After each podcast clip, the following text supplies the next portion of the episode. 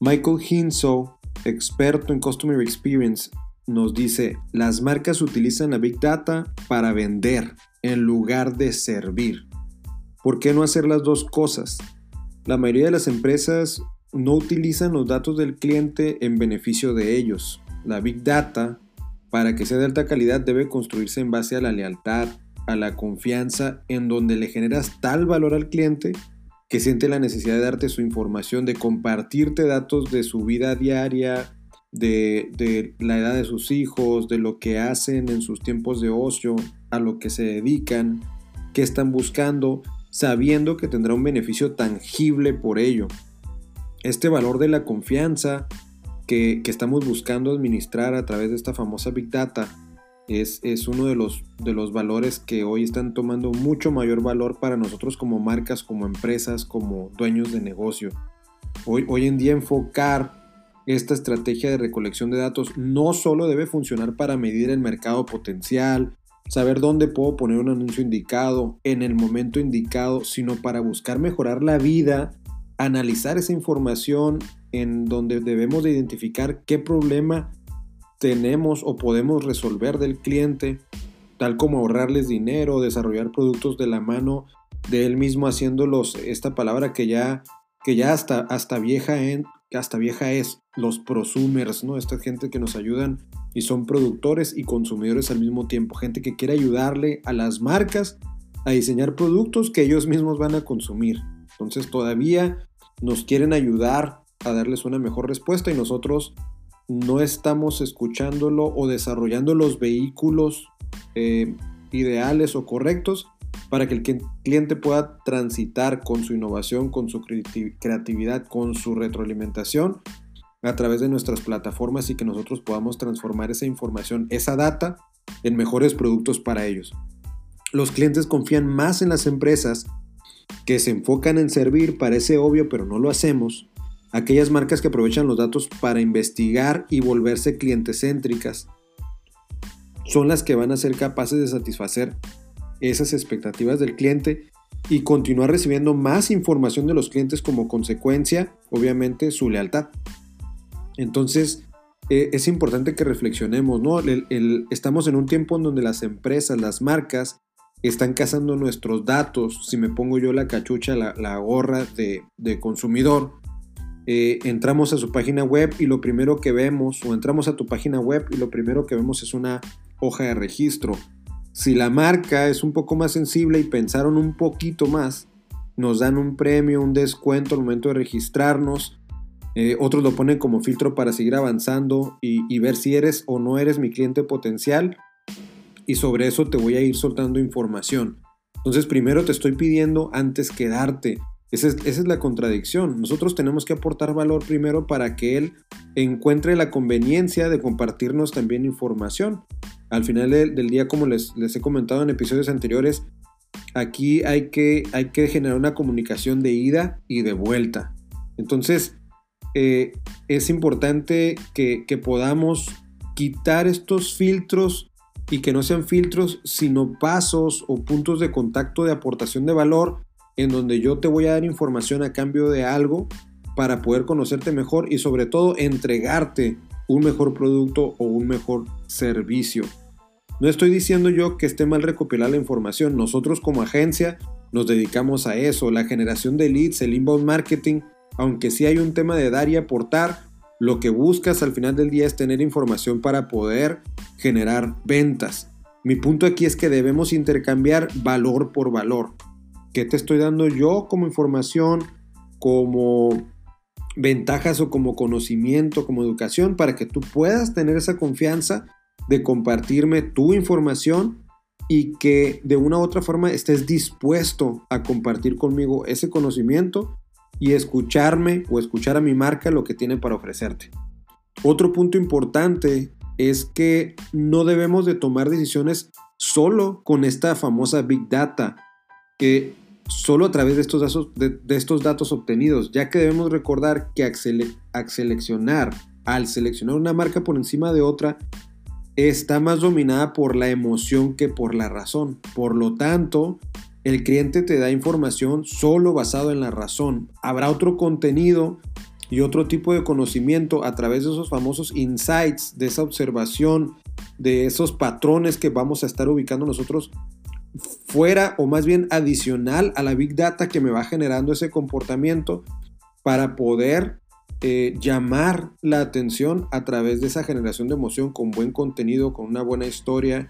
con, con realmente con, con, productos y servicios que valgan la pena recordar, interactuar, adquirir y, y, sobre todo retroalimentar. Como conclusión, yo les recomiendo que, que no compremos eh, grandes bases de datos que terminan siendo solo eso. Busquemos realmente que esos datos nos agreguen valor para poder nosotros entregarlo primeramente y tener bases de datos que realmente sean de valor. Tener Big Data que nos dé información eh, mucho más sincera del usuario y no solo estar observando eh, datos sobre la manera en cómo están las personas interactuando en las páginas web, a qué sección se están metiendo, sino que mezclemos esta información matemática o científica con la observación, con el insight, para que sea mucho más enriquecedor y también que sea un factor diferenciador al momento nosotros de desarrollar y de tomar decisiones con esa información. Entonces, al igual que, que la competencia, también lo mencioné en algún episodio, la competencia también tiene su Big Data, también conoce al cliente, tiene un producto muy similar al mío, tiene un servicio muy similar al mío. Entonces mi experiencia es la que va a marcar mi feeling, mi feeling a base de la experiencia obviamente es el que va a marcar ese factor diferenciador. Busquemos entonces que ese insight pueda complementar lo que la Big Data me está diciendo para poder realmente tener una ventaja competitiva en la comunicación y cómo vamos a poder construir una mejor relación con los clientes, una relación de mucho más largo plazo. Entonces, buscando esa misma construcción eh, eh, en esta relación con los clientes que ya tenemos, deberíamos nosotros de pensar en armar una plataforma de comunicación tal que ellos tengan la capacidad de platicar con nosotros como marcas, como dueños, como gerentes, de una forma inmediata, que puedan compartir las opiniones y, sientan realmente que estamos escuchando esas opiniones. Eh, las recomendaciones con otros amigos e interactuar agradeciendo esas, esas recomendaciones para que ellos se sientan escuchados y confiados en que la información que van a compartir con nosotros, uno, hoy, hoy con todos estos temas de inseguridad, esté muy bien resguardada, muy bien administrada y realmente la valoremos y, no la estemos compartiendo para que esto se vuelva una cadena de correos masivos sin fines más que de vender y, esto también nos ayude a que esa misma confianza nos recomienden a personas similares en perfil a ellos que pueden utilizar o consumir los productos o servicios que nosotros ofrecemos. Eh, otra cosa importante con esta Big Data es que nos está dando esa información al momento de experimentar o interactuar conmigo, en cuánto tiempo le contesto, cómo le contesto, cuántos contesto, qué tan satisfechos se encuentran con la manera en cómo los estoy atendiendo, porque así como lo, como lo manejaban los, los creadores de, de, HubSpot, eh, sí había una fase, así como hablamos de las etapas de, de, la revolución industrial, eh, en la parte del servicio, tenemos eh, un enfoque de las empresas a ventas y luego un enfoque de las empresas hacia el marketing y hoy el enfoque para generar y estar creciendo nuestra base de clientes apoyados otra vez por este tema que les comento de la Big Data,